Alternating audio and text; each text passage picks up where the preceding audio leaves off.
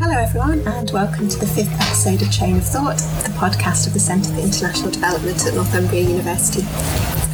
My name's Sarah Peck, and last time on Chain of Thought, I had the pleasure of chatting with Inga Boudouin about my research, and now it's my turn to be the interviewer.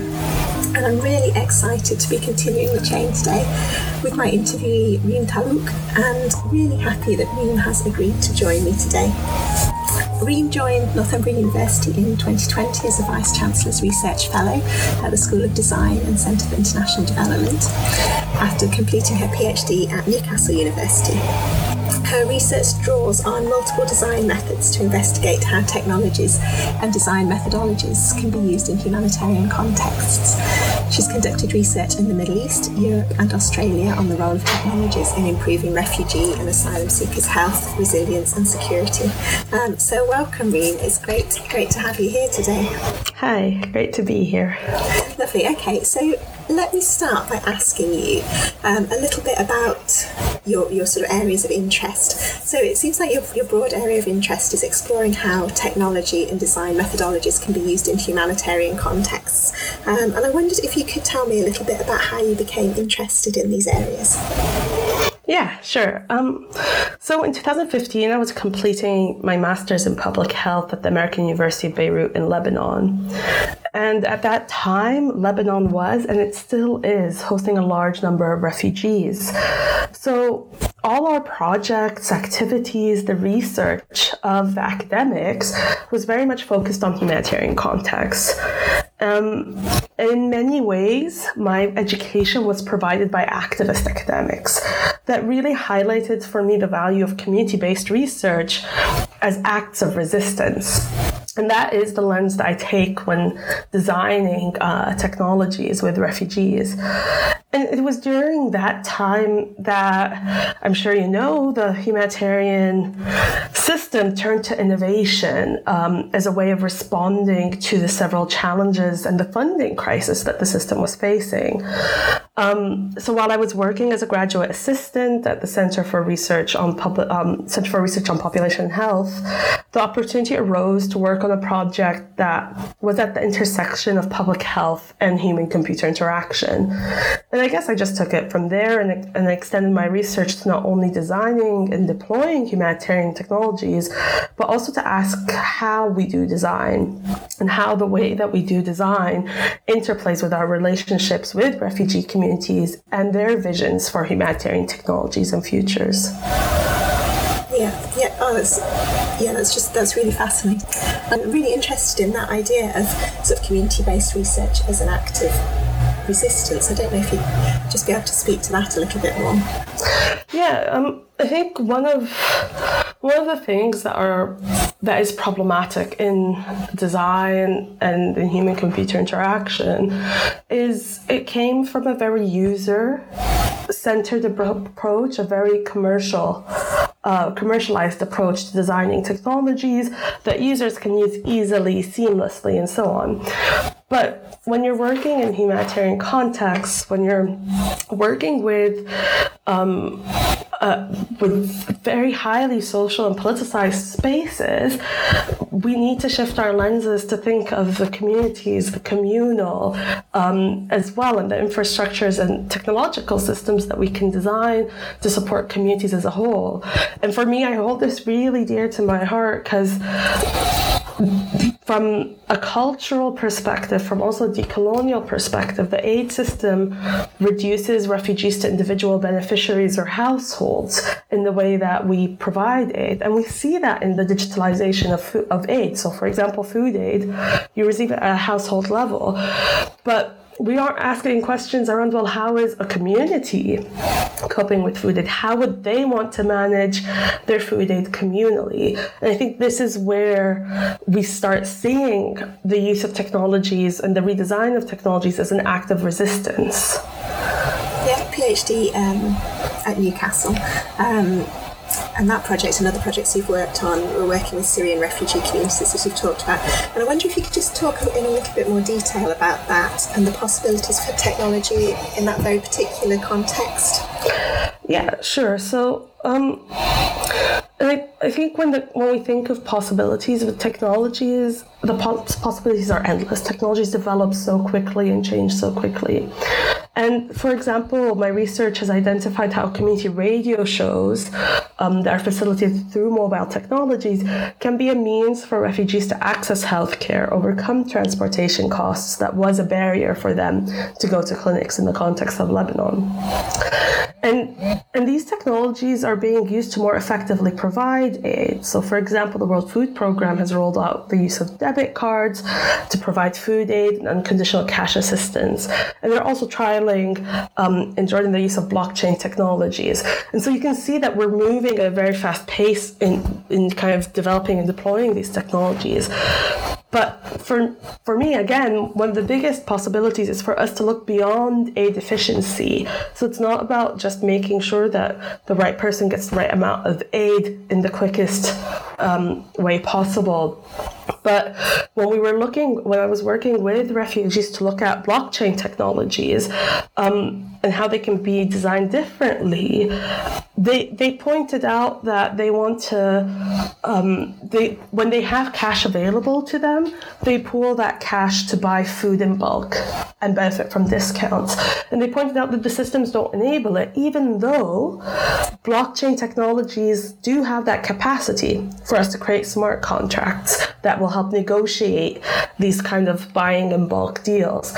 And so I think one of the key possibilities is there is to, to actually think of how we can design these technologies in a manner that embraces um, collective practices and in a way that would enable refugees to increase their agency within the aid system and when they're interacting on an, interacting on an everyday basis with other actors such as shopkeepers.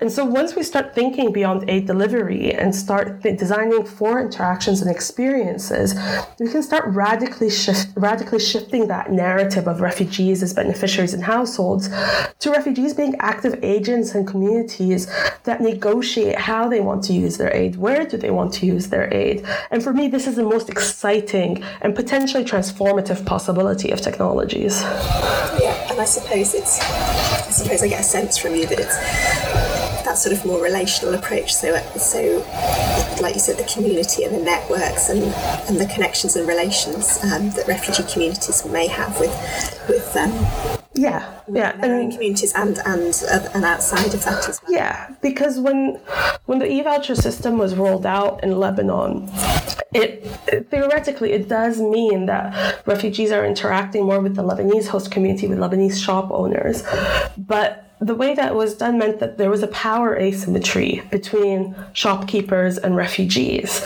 and that refugees were therefore to conduct a transaction. Whereas if and and I do that, we all do that, that if we have cash available, we negotiate. We ask about prices. We ask about, oh, if I'm buying this amount, can you provide me a discount? But the system doesn't enable that. Um, and that's what we need to start thinking about that, that it's not, refugees aren't just an individual receiving aid, but an individual that has capabilities to negotiate, capabilities to challenge um, the experiences that they're facing. Yeah, yeah, absolutely. Um, and I don't know whether you're able to tell me a little bit more about the sort of I guess, the sort of praxis um, of your research. So, I guess the sort of participatory elements and working, that sort of working with refugee communities in design yeah. innovation. Um, my praxis is very loose form, um, and I say that with keeping in mind that that design is anyways very messy, and we do tend to divide it up into a clear narrative. But just like any other research, it's messy. But the reason I say loose form is because when I work with refugee communities, I first start out with designing with them how we're going to do the design work.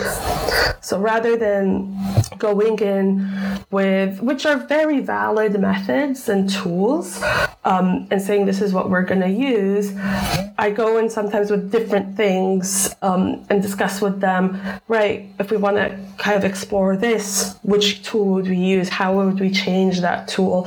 And, and that praxis has meant that participants have, they integrated a lot of the design work into their everyday social activities. So um, one group of refugees said, well, we meet for coffee every day at this time, so we can do it then. Um, and it did create a safe space, a safe space that we're all comfortable. So I, I always give this example, um, and, and, and it doesn't fit within the clean cut Silicon Valley design workshop um, vision that people have. Is that many times we'd be doing the work, and some women would be threading each other's eyebrows. Um, we'd be having like the children would be coming in and out for food. Um, and, and that is an essential part of my praxis in that it is designed with refugees and, and, and speaks to how they talk about things, how they innovate, how they design, and what they count as design as well. Yeah, yeah, and it sounds like very much embedded within sort of ordinary, everyday yeah. life and life experiences as well. Yeah. From those examples. Um, yeah, that's really, really fascinating. And um, tell me a little bit more about what you're working on at the moment then. Um, so I, last year has been difficult work-wise um, with COVID, but also I do want to take a moment to talk about um, the difficulty in being able to do the research and to engage both in my practice and my reflective process um, while not being able to spend time in Lebanon, um, surrounded by the foods, the smells, the communities that I usually work with and think with. So that's been really challenging. And then on top of that, um, while we've been dealing with COVID, um, academics and collaborators in Lebanon um, have been coping with a lot of other stressors. So the country's experiencing an economic collapse and over a year of protests. And so academics that I'm working with only have one to two hours of electricity a day. They are working from their cars as they queue for five hours for fuel. And they've been working while still dealing with the trauma of the Beirut port explosion. So, this is when I always say that it's all right for us to slow down. Um, and so, the last year, my work has been focused on supporting my collaborators through grant writing, through pushing papers, through publication processes, um, just so that there are things that I can do that they can't do. And I always tell them, you want a quick literature review? I can do that. I have electricity, I have internet connection. And, and again, the reason I want to mention this is that even if we here in the UK are going back to work as normal, and you can't see it, but I do have the quotation mark hands, um, it doesn't mean that our partners and collaborators are, especially when we look at the vaccine distribution around the world. And so we, I've taken the approach of slowing down and supporting them because at the end of the day, it's them that have built the infrastructure and the knowledge base that has enabled my work and career. Um, so that has been one of the priorities for my last year.